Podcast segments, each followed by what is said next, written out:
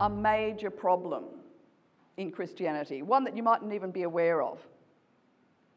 You see, the scripture that we just read there talks about John calling Jesus the Lamb of God that takes away the sins of the world. Well, guess what? The lamb was not the sin offering. In other words, where, what is the problem here with regard to why would John call Jesus the sin offering when in fact what was offered for a sin was not a lamb? Now, you may not have noticed that and you might not have come across that before and it's probably it's a little bit challenging for me to address this at uh, from the front because I don't have a lot of time to explain it to you. But hopefully, I've got enough time to be able to open up some information for you, to challenge you, to get you thinking, to get your, your, the juices going inside. That problem for centuries has caused a lot of problems with theologians and, and scholars. They've not been able to fathom it out. Why would John call Jesus the Lamb of God that takes away the sins of the world when a lamb was not what was used for a sacrifice for sin? I think we can come closer to the answer when we start to look at some aspects of what was going on in Jesus' day and in that particular situation. And so that's what I want to do with you today. I want to show you some things. I want to challenge your minds. I want you to start to process some of these things. And hopefully, by the time that you go home, these things will still be churning over inside you. Because I believe John said that purposely, not accidentally, but purposely. So we need to find out what was it that he was purposely trying to communicate. All right, so if we can go to the next, next, yeah, thank you. I want to show you something. I think some of this, some of the actual geography and the landscape of the Holy Land, in fact, helps us to understand some of what is going on in this particular situation. If you can see, and I'm going to try and point, this down here, Bethany, and I can see if I can hold it still, Bethany across the Jordan, because there were two Bethanies, but this particular one, which is down here close to the Dead Sea, was where John was baptizing. John the, John the Baptist was baptizing. And that was also the area in which John lived. Because it was the area in which John lived, he, he was able to, obviously, that's, that's where he lived and resided and did all of the, the baptisms. This area was uh, right, as you can see, right on the Jordan River. But this area is famous for a lot of things. And historically, in the day, the, the people that were coming to be baptized by John then would have known all of these things. Firstly, we have Jesus coming down here. He had to travel quite a distance, presumably, to get down to where John was. So he had to come across from Nazareth, down the Jordan Valley, which was pretty sort of arid, and, and even though there was a, a river running through it, down to Bethany. Now, a few other things that happened in that particular time that you might be aware of is that that's also where Joshua took the Israelites across the river into to Jericho. That was the first battle that they, that they fought when the Israelites, after coming out of Egypt, they were then in the wilderness for 40 years. Then they went across from Bethany down here across into Jericho. They were going into the promised land. So that trip from here across to Jericho is very important in the understanding of the Israelite people. It's a, it's, a, it's a journey to the promised land. This is also the area in which Elijah traveled across from here across the Jordan with Elisha and gave Elisha his mantle. In other words, Elijah being a very, very powerful prophet, doing many, many miracles, And he then gives the mantle, in other words, he gives all of his giftings over to Elisha. And that's what happened when they traveled across. He spread the waters there of the Jordan River and traveled across. Powerful again. It speaks of giftings and about the power of God and about a whole lot of other things. The river has actually changed But when, if we can go to the next, next screen, the river, the river used to be probably a lot, that's in and about the area that, um, that John would have been baptizing. And that river, though, probably would have been more gushy and rushing because at the moment, what they've done in Israel is they've diverted the top end of the river to, to irrigate various parts of Israel. And so we don't get as much streaming down that river these days as what there used to be. So it was probably pretty treacherous to cross. What we need to start to discover is so, what did this mean then to the Israel, Israelite people? Being there, and when Jesus then, having been baptized, even though that scripture that we just read wasn't about the baptism, as such. It's about the time of when the baptism took place. So, Jesus, if you can imagine, is on one side of this river, and then he, he actually gets baptized, he crosses the river, and he goes then into the wilderness, which is the same representation as what the Israelites did coming from Egypt into the, the uh, wilderness for 40 years. So he stayed, Jesus stayed there for 40 days and 40 nights. And then he came back out and started his ministry. So that ministry then was in power, the power of the Holy Spirit. The power. So it was like the Elijah power, but, you know, quadrupled or maybe even, you know, a hundredfold. It was just in power. It was come, and he was coming from the position of this is the Holy Land. This is the promised land. This is where you are meant to be. I have brought you to this place. This is where I still want to bring you. So, with that in, our, in the back of our heads, because that's what they would have had, if we can go to the next slide, Kevin.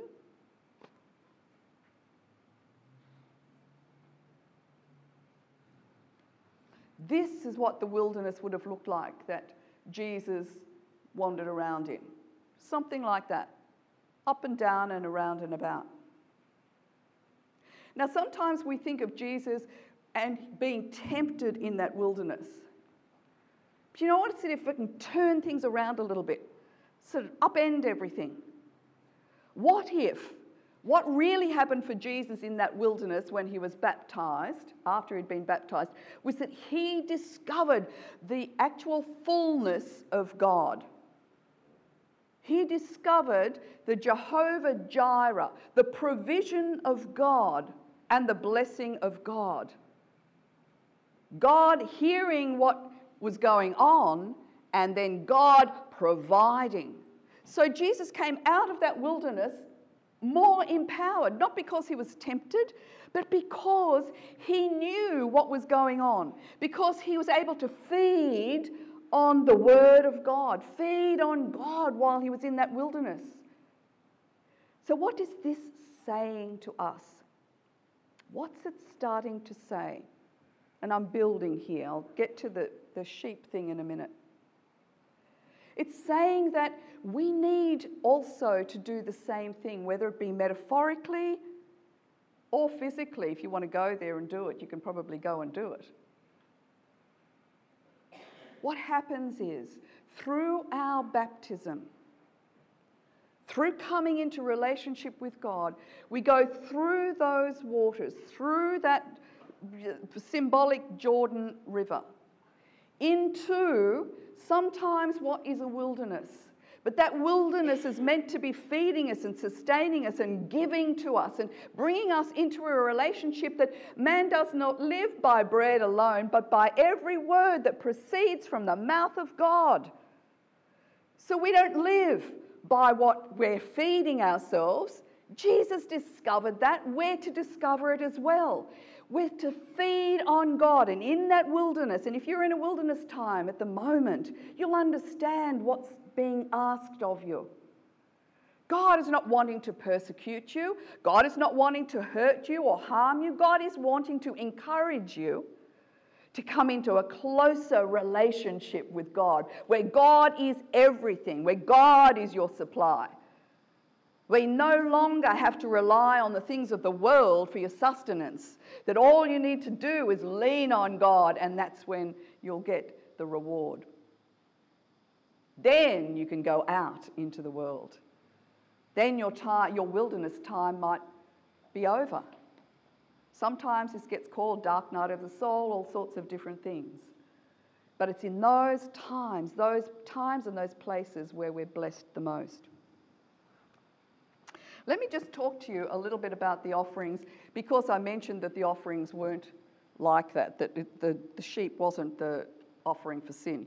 So the burnt offering is probably the most likely one that, that the sheep would have represented. And the word used for burnt offering also means to ascend or go up. So that's important, to, to, and we'll probably come back to that quickly. I haven't got a whole lot of time. But to ascend or go up. So that's the word that's used in, in Genesis 28 8 or 22 8 for, for burnt offering. It wasn't eaten, it was just simply burnt, and every trace of, of it was just burnt up. Nothing was meant to be left. Although some, some scholars say that some of it the, the high priest or the priest would have eaten, which was the hind quarter, but most suggest that, would, that the whole lot went. And it's considered a personal offering. This burnt offering is a personal offering and it's meant to be able to be used at any time. It was the most frequent offering. They, they would burn offerings at least daily, and a person could personally just want to go and honor God and give a burnt offering. So that offering was about, the burnt offering was about to ascend up, in other words, to not only have our prayers lifted up to God, but to have ourselves lifted so that we're closer to God, so that the communication is there, it's stronger, and that we are able to understand and, and experience more at a greater level with God. The offerings were made at the, at the doorway, these burnt offerings, at the doorway to the temple. And that's, that's important as well, because what that means is that until you're able to burn off all that dross, all the stuff that stands between you and God, those things that don't quite work in our lives, till we, and we know what they, those things are often. We might not know exactly what it is that we're doing wrong, but we get a sense of it. We know that things aren't quite right, and we need to then start to address those things. And when we're in those places where we then address those things, we find that we're at that doorway to the temple. We can then give these things, give them up to God, burn them off, Allow God to burn them off to prepare us and make us clean and right so that we can then go in and worship. Because with, without that stuff, remember we're still, we're still a bit polluted. We're still a bit polluted. And remember, God wants us clean. He wants us pure to be able to have relationship with Him. So we're getting a bit of an indication here that the closest offering that it might have been was the burnt offering. And I'll just run over some of the others for you really, really um, quickly. The peace offering, the worshipper got a lot of the meat and ate in celebration. Sin or guilt offering, lambs were not generally used for these, as I've already said. And usually, when the lambs are mentioned for a sin offering, they're usually females, so that doesn't go along with what we're talking about. The worshipper placed their hand on the slaughtered animal and then it went off into the wilderness. Um, it was not eaten, and the blood was sprinkled around the, the camp and outside and all sorts of different places. So the sacrifices, sacrifices were always done in the temple. So, the closest thing that we can come to what John the Baptist was talking about, Jesus being the Lamb of God that takes away the sins of the world, would be that he would be a burnt offering. A whole, the whole person. They also, with the burnt offering, they burnt the whole lamb, sheep, whatever it might have been. Nothing left. So God demands of Jesus and demands of us our whole being body, soul, spirit, not just bits of us, not just us on Sundays, not just our spirit, not just our mind, not just our whatever, the whole lot of us. Another story is an example that you might, might sort of make a bit more sense of this.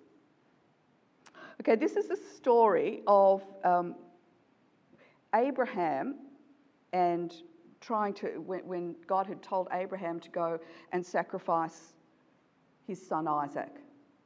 It seems a bit of a peculiar thing to us and we can't understand it, but this is probably one of the stories that actually as- associate what John the Baptist was talking about. And so the animal that was meant to be sacrificed, there was no animal, as you, as you know. So um, uh, Abraham's walking along, and he had to walk quite a distance to be able to get to where he went with Isaac and a couple of the other guys that were his helpers. And he got close to the place and said, Oh, there it is. That's the place where God wants me to make this sacrifice. And so Isaac turns around and he says, Oh, we've got the knife and we've got the, you know, the binding things to, be, able to bind the animal, but there's no animal. And then what they find is uh, God supplies a ram in the thicket. And we know that story. So there's a ram there, a ram being a sheep, uh, you know, of a kind, a, a grown up male sheep. So the ram's there in the thicket, and they use the ram then as a sacrifice. Now, that's probably the closest to the understanding of what this was all about. So, in other words, the covering of the sin, the sin which is, again, sin is let me explain what sin is. Sin is not really just something naughty that you do, and I've said this a number of times too, so you, you, probably already remember it. Sin is actually about missing the mark, missing the perfection of God, missing the, the good things that God's got in store for you, missing the right things. It can also be said in a different way that really rings true with some of our ways of saying things, and that is you miss the point. You can miss the point by doing certain things, missing the point that God's got. God's got a point that He wants you to get to. He's got a, a, a, a whole way of being that He wants you to get to. And you can miss that point if you start doing some of the things that He doesn't want you to do.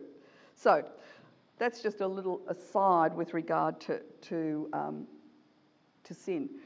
So we've also then got the Passover lamb. That's another illustration that we might find that associates. But you see, when John said this, this was in the earlier days of Jesus' ministry, and the latter time is when, the, when Jesus shared the Passover at the Last Supper with his disciples.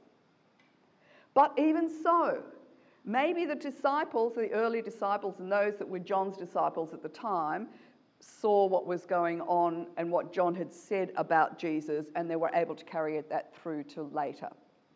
That being said, what happens at the Passover is that they're all sitting there and they've gone and they're prepared for everything, but there's no animal.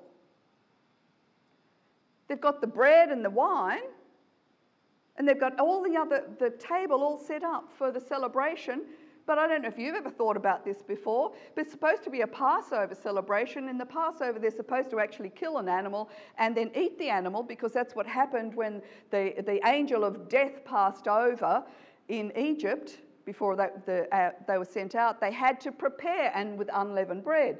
So they had unleavened bread and they had the, and they had the sheep that was slaughtered to be eaten. But here's Jesus about to celebrate the Passover and there's no sheep. The disciples must have been scratching their heads, going, What's going on here? I don't get it. But what we're seeing again is a, is a picture, an illustration of the power of God in the fullness of this. So, Jesus was able to explain to the disciples when they drank and they ate, and we're going to do that shortly. When they drank the elements and ate the elements of communion, not called communion then, that that was his blood and his body. His body and his blood, representations of those. So, in other words, he's saying, I am the Passover animal. I am that animal. I'm the one that can take you further. Now, the angel of death passing over is meaning you are going from when you eat these elements or when you even think about and meditate on these elements, you are going from death to life. You are empowered by the Spirit of God, just as they went in the map that I showed you from Bethany across then into, into the promised land. You are going and they knew that. They were going from death, the death that Egypt had for them, into new life, the promised land. So, plenty to think about. I'm going to leave it there for you. I want you to just be able to, through this coming week, try and ponder on some of those things. Challenge yourself. Why did then John call Jesus the Lamb of God when that was not the animal that was representative of a sin offering? I think it's because God wants us, is trying to show us how we can go from death to life full and abundant into the promised land of God. Not just a location, but a state of being. And that our whole body, when we burn up our body metaphorically, when we burn off anything that remains there, then we are letting go. It's a kenotic, kenotic process, a letting go and letting God recreate us as new creations in Christ Jesus. So let's pray. God of the cosmos, God of the universe, God who looks after us and who looks after every other human being and every part of your creation. Open up these scriptures to us in our spirit so that we might be able to understand at a deeper level what you're communicating to us. Help us to see that what John the Baptist said is not a mistake, it's in fact an opportunity. An opportunity for us to be able to go so deep and travel beyond that sacrifice at the doorway of the temple, right into that inner sanctuary, right into the Holy of Holies. Help all of us that are here today, Lord, take that journey. Help us to use our minds, our spirits, and our emotions in the process, our whole being. And help us then to become a living sacrifice for you. So we thank Jesus. Thank you, Lord, for Jesus that he came to instruct us and teach us all about how to get closer and abide in you. So thank you in Jesus' name. Amen.